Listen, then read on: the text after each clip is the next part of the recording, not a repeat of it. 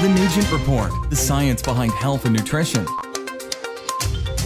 Welcome to this episode of The Nugent Report, a definitive source for objective information on health and nutrition, featuring Dr. Steve Nugent, the renowned psychologist, author, public speaker, and expert on science, health, wellness, and nutrition. Be sure to visit our website at drnugent.com and follow us on Facebook, Twitter, and Instagram at The Nugent Report.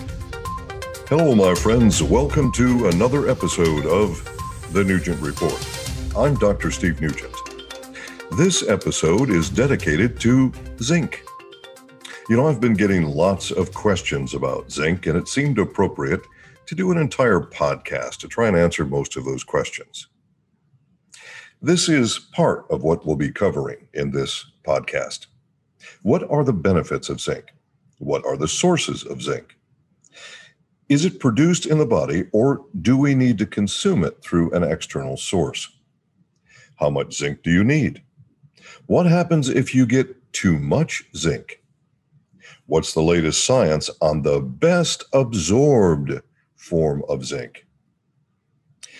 Zinc is an essential mineral, and that means that the body must have it, but the body is not capable of producing it. So you must either get your zinc from food or from food supplements. Almost all of the information that is available to the public about zinc is focused on immune function. But like most minerals, zinc has multiple important functions. Zinc is necessary for genetic expression and cellular metabolism. It's involved in cell division. It's essential for growth. In fact, it's essential for the function of more than 200 enzymes in the body. And there's much more to talk about as well. The original studies on this were done by using a form of zinc called zinc gluconate. Now, I'll come back to the types of zinc in a few minutes. Zinc does indeed support immune function. In fact, it's essential to various aspects of immune function. Now, I had mentioned genetic expression, but zinc is also important to the synthesis of DNA itself. In addition, zinc is also necessary for protein synthesis. Zinc deficiency can lead to stunting of growth, dermatitis, poor healing, congenital abnormalities, and neuropsychological impairments. So, as you can see, zinc is far more than just a mineral for immune support. What's the risk of becoming deficient in zinc? Well, in part, that relates to the individual in the way you, as an individual, actually metabolize your zinc through specific pathways. And it's different for each of us. And it also depends on the external sources of zinc that you use each day. Remember, your body cannot manufacture zinc by itself, it has to come from an external source. Now, as I always say, your body is designed to get nutrition from food, and all things being equal, that is typically your best way to go. There are a few minor exceptions to the rule, some of which I've discussed in podcast number 15, titled Natural, Organic, Semi Synthetic, and Synthetics. As I've discussed in many previous podcasts, when it comes to science, it's important that we don't think in absolutes because, in most cases, if you're thinking in absolutes, you'll end up drawing the wrong conclusion. Although I always recommend that the majority of your daily diet should be vegetables, vegetables are not always your best source of every nutrient. Does it surprise you that I said that? Well, once again, the majority of your diet by far the majority of your diet should be vegetables. But sometimes you need to look at other sources of nutrients as well. The scientific fact is meat provides zinc in a much more bioavailable form than plant source. Some people don't want to hear that. But remember, this program is about science, not philosophy. I respect your philosophies, but that's not my purpose here. Taking in too much zinc can result in lowering your copper levels. I briefly discussed that in podcast number 12 on iron. If you listen to that podcast, you recall my discussion of the interactions between iron, copper, and zinc. Since doing that podcast, number 12 on iron, I've received a lot of questions about copper, and I may in the future do a podcast specifically dedicated to copper. For now, let's get back to zinc. Recall podcast number 13, where I discussed that more is not always better. Here's one of those examples that supports podcast number 13. If you take in too much folate, you can impair your body's ability to metabolize zinc. This sometimes happens in pregnancy with women taking extra folic acid supplements to prevent birth defects, specifically neural tube defects. The reason I did that podcast is that too often people think it's okay to take as much dietary supplement as they want because, well, after all, they're just vitamins, right? Well, as you've just heard a few moments ago, too little zinc can result in congenital deformities of the fetus. So while a pregnant mom is taking extra folate to reduce the possibility of a congenital defect, she may be reducing her body's ability to absorb zinc, which can lead to other congenital deformities. Folks, balance is wellness, as I always say. And it's important that we avoid extremes, follow the science, always be objective. If your physician is not aware of some of this information, please direct your physician to it and make sure, ladies, that you always follow your doctor's orders and take your prenatal nutrition. Again, listen to my podcast on natural, synthetics, semi synthetics, and organic. That explains to you that by taking synthetic folic acid, you're actually doing yourself and your child a big favor. So don't be afraid of it just because it's synthetic. It's not harmful and it is effective. Again, I recommend you listen to that podcast. Sometimes the global figures can be a bit confusing, and the current scientific data does indicate that in developing countries, zinc deficiency is common. This is particularly true in countries where iron deficiency is also common. Zinc doesn't just support growth and development of the fetus, it continues to support growth and development throughout a child's life through adolescence. Your sense of taste and smell both rely on zinc. Maintaining adequate levels of zinc during a child's growth is key to developing a normal sense of taste and smell. Let's look at some of the food sources. Now, your top sources of zinc are, and I'll give you the top five oysters, beef, crab, lobster, and pork.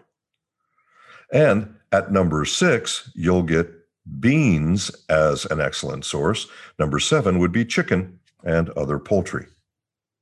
A longer list of foods, of course, is posted with the transcript to this podcast, as I like to do with each of our podcasts on various nutrients. So go to drnugent.com and you'll be able to find a longer list of foods and serving sizes providing X amount of milligrams per serving. So, why are various animal proteins better sources of zinc than plant materials? Let's take cereal grains as an example. Cereal grains contain zinc. However, they also contain phytates. Phytates bind to zinc and impair your body's ability to metabolize the zinc. So, although the plant material does contain zinc, that's what you read in your references, you may not be able to metabolize it. For the vegans and vegetarians, you can look to beans, soy, and nuts. They also provide a measure of zinc. There are, of course, breakfast foods which are labeled fortified with zinc, but I'm not confident about your ability to metabolize the zinc from those cereals. As far as dietary supplements are concerned, probably the most popular form of zinc is zinc gluconate. You can also find it in many other forms, including zinc sulfate and zinc acetate. But my favorite is zinc bisglycinate. I've talked more about the bisglycinates, what they are, and so on in previous podcasts, so you'll want to reference those. Because the original studies done on zinc and the common cold were done with zinc gluconate, it became the de facto choice of the industry and therefore is the most common uh, form found throughout the industry. However, as I always say, science marches on. With that in mind, any information I give you today is, of course, subject to change with studies in the future. But at this moment, the best absorbed and utilized form of zinc is zinc bisglycinate, and that's the form I personally use. In fact, it's better absorbed than zinc gluconate by approximately 44%. My friends, that's extremely significant. Most of you, of course, have been waiting for me to talk about zinc and the immune system, I'm sure. I would venture to guess that the majority of the literature that you'll run into on the internet will be about zinc and immune function. Of course, since you're listening to this podcast, you've already learned about many other functions of zinc.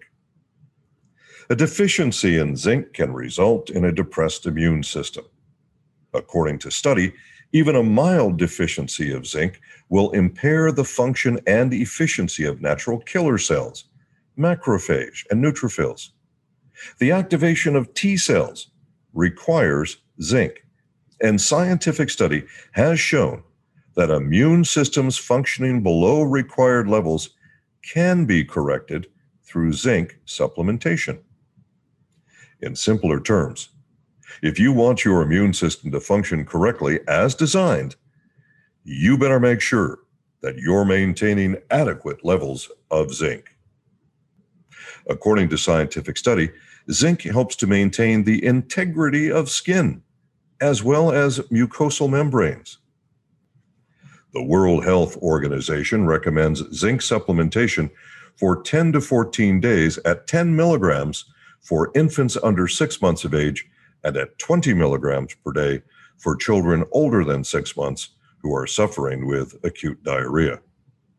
A cautionary note for everyone listening I am very grateful that I have listeners in countries all over the planet.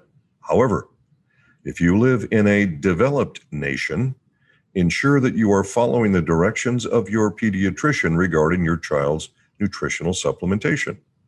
The World Health Organization recommendations I just mentioned are for children in developing nations suffering from acute diarrhea. I'm simply giving you information, but I want you to consult your physician regarding your child's nutritional needs. Based on the latest science that I've read, I do not feel comfortable with recommending nasal sprays with zinc. There is some conflicting data concerning safety. So get your zinc from food or an oral food supplement. So, to be clear, I'm not saying that there is absolute data telling us that zinc nasal sprays are potentially a problem. In fact, some studies say they're great, other studies offer some concerns. I'm simply saying that there is some conflicting safety data, and so at this time, I do not recommend it. It could turn out after more human study that it's not a concern at all. But in the meantime, remember safety first. Another incredibly important area that you may not be aware of in terms of zinc and your health is eye health. There's some solid research that suggests that zinc supplementation may delay the progression of age related macular degeneration, also known as AMD. The studies also suggest that zinc may prevent vision loss under some conditions, as well as the prevention of damage to the retina. Very, very interesting scientific data. If you have concerns with your eye health, see an ophthalmologist. And if your ophthalmologist is not current on the zinc studies, make sure that you point them out. The studies are excellent, and they're referenced in the transcript For This Podcast. The gift of sight is an incredibly wonderful thing, and it's important that we do everything we can to preserve it. Zinc deficiency is rare in developed countries, although statistically it's common globally. Again, that creates a point of confusion for some people. Some other symptoms that may alert you to the need for zinc include low insulin levels, slow growth, irritability, generalized but not genetic hair loss, loss of appetite, rough or dry skin, slow wound healing, diarrhea, nausea, and the loss of taste or smell. Even an alteration in your sense of taste or smell may be an indicator. So, to be clear, what I mean is that things that always had the same taste or smell to you suddenly taste or smell differently. So you still have your sense of taste or smell, but it has been altered so that it's no longer accurate. If you have any of these symptoms, talk to your physician and get the appropriate medical testing. Besides poor diet, alcoholism, kidney dysfunction, and malabsorption syndromes may also cause at least moderate deficiencies in zinc. Studies have suggested that zinc may be helpful in fighting outbreaks of the herpes virus. That, of course, makes perfect sense if you study the mechanism of action with zinc and various immune cells. All in all, it's a pretty impressive mineral. Women who are pregnant or breastfeeding have higher requirements for zinc, and this is due to a significant need of the child breastfeeding can literally deplete a mother's store of zinc. So, ladies, please don't fool around with this. Make sure that you're taking the nutrition supplements required by your physician while pregnant and while breastfeeding. I'll go over some of those requirements in a few moments. Another reason to make sure that you're getting the appropriate care from your physician while breastfeeding is that generally breast milk provides approximately two milligrams of zinc per day for the child. And this is fine up to the age of six months. But from seven to 12 months, zinc requirements increase to approximately three milligrams. Your physician can assist you to make sure that you're on track with zinc supplementation for you and your child while breastfeeding. Okay, We've talked about zinc deficiency and zinc inadequacy. And remember, they're two different things. But what about taking too much zinc? There are many health risks associated with excessive uptake of zinc. Zinc toxicity can occur in both acute and in chronic forms. Too much zinc can result in some of the same symptoms as too little zinc, including nausea, loss of appetite, and diarrhea. But too much zinc can also add vomiting, abdominal cramps, and headaches to the list. Consuming between 150 milligrams and up to 450 milligrams of zinc per day have been associated with low copper status, reduced immune function, and altered iron function. Once again, I remind you to listen to my podcast number 13 titled More is not always better. Here's another cautionary note for you about zinc. Zinc has the potential of interfering with or interacting with various prescription drugs. These can include diuretics and antibiotics. If your physician prescribes one of these categories of pharmaceuticals, be sure and tell the physician that you're using a zinc supplement. In certain cases, zinc supplements can inhibit the absorption of antibiotics. A physician who's in the know will recommend that you take your antibiotics two hours before or four to six hours after zinc supplementation. In the case of thiazide diuretics, prolonged use can deplete zinc tissue levels. Some physicians regularly monitor potassium with patients who are using diuretics, but I strongly recommend that they are also monitoring your zinc. This is important. Now, you will find a table along with this transcript of this podcast posted to drnugent.com. But I'll give you a quick overview on some of these um, in terms of requirements right now. So for infants ages zero to six months, it's two milligrams. And by the way, this will be the same for males and females right up to the teen years. Seven to 12 months, three milligrams a day. One to three years, three milligrams a day. Four to eight years, five milligrams a day. Nine to 13 years, eight milligrams. 14 to 18 years, here's where we get our first difference 11 milligrams for males, 9 milligrams for females. And for 19 years and up, it's 11 milligrams for males and 8 milligrams for females. In pregnancy, it will be 12 milligrams for females between the ages of 14 and 18, and 11 milligrams for females 19 and up.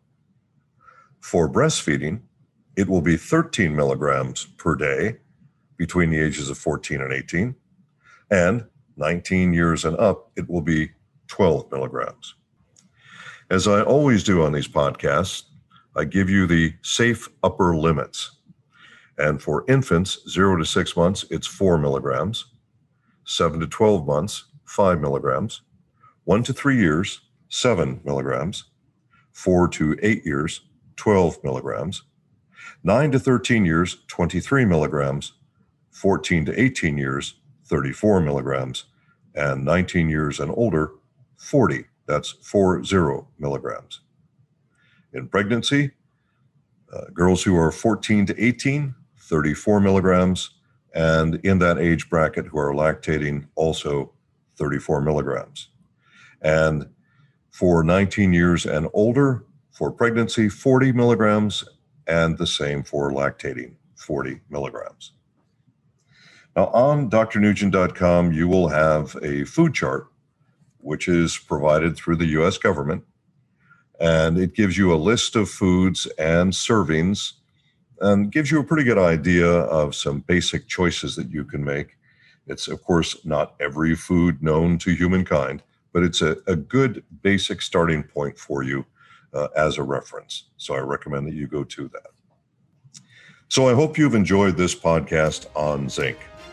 Thanks for listening to the Nugent Report. And until next time, this is Dr. Steve Nugent urging you to stay safe, be sensible, and be objective. Thanks for listening to this episode of the Nugent Report. Visit our website at drnugent.com for more objective facts about health and nutrition and email your questions and feedback to info at drnugent.com. Be sure to follow us on Facebook, Twitter, and Instagram at The Nugent Report. Stay informed, get the facts with The Nugent Report.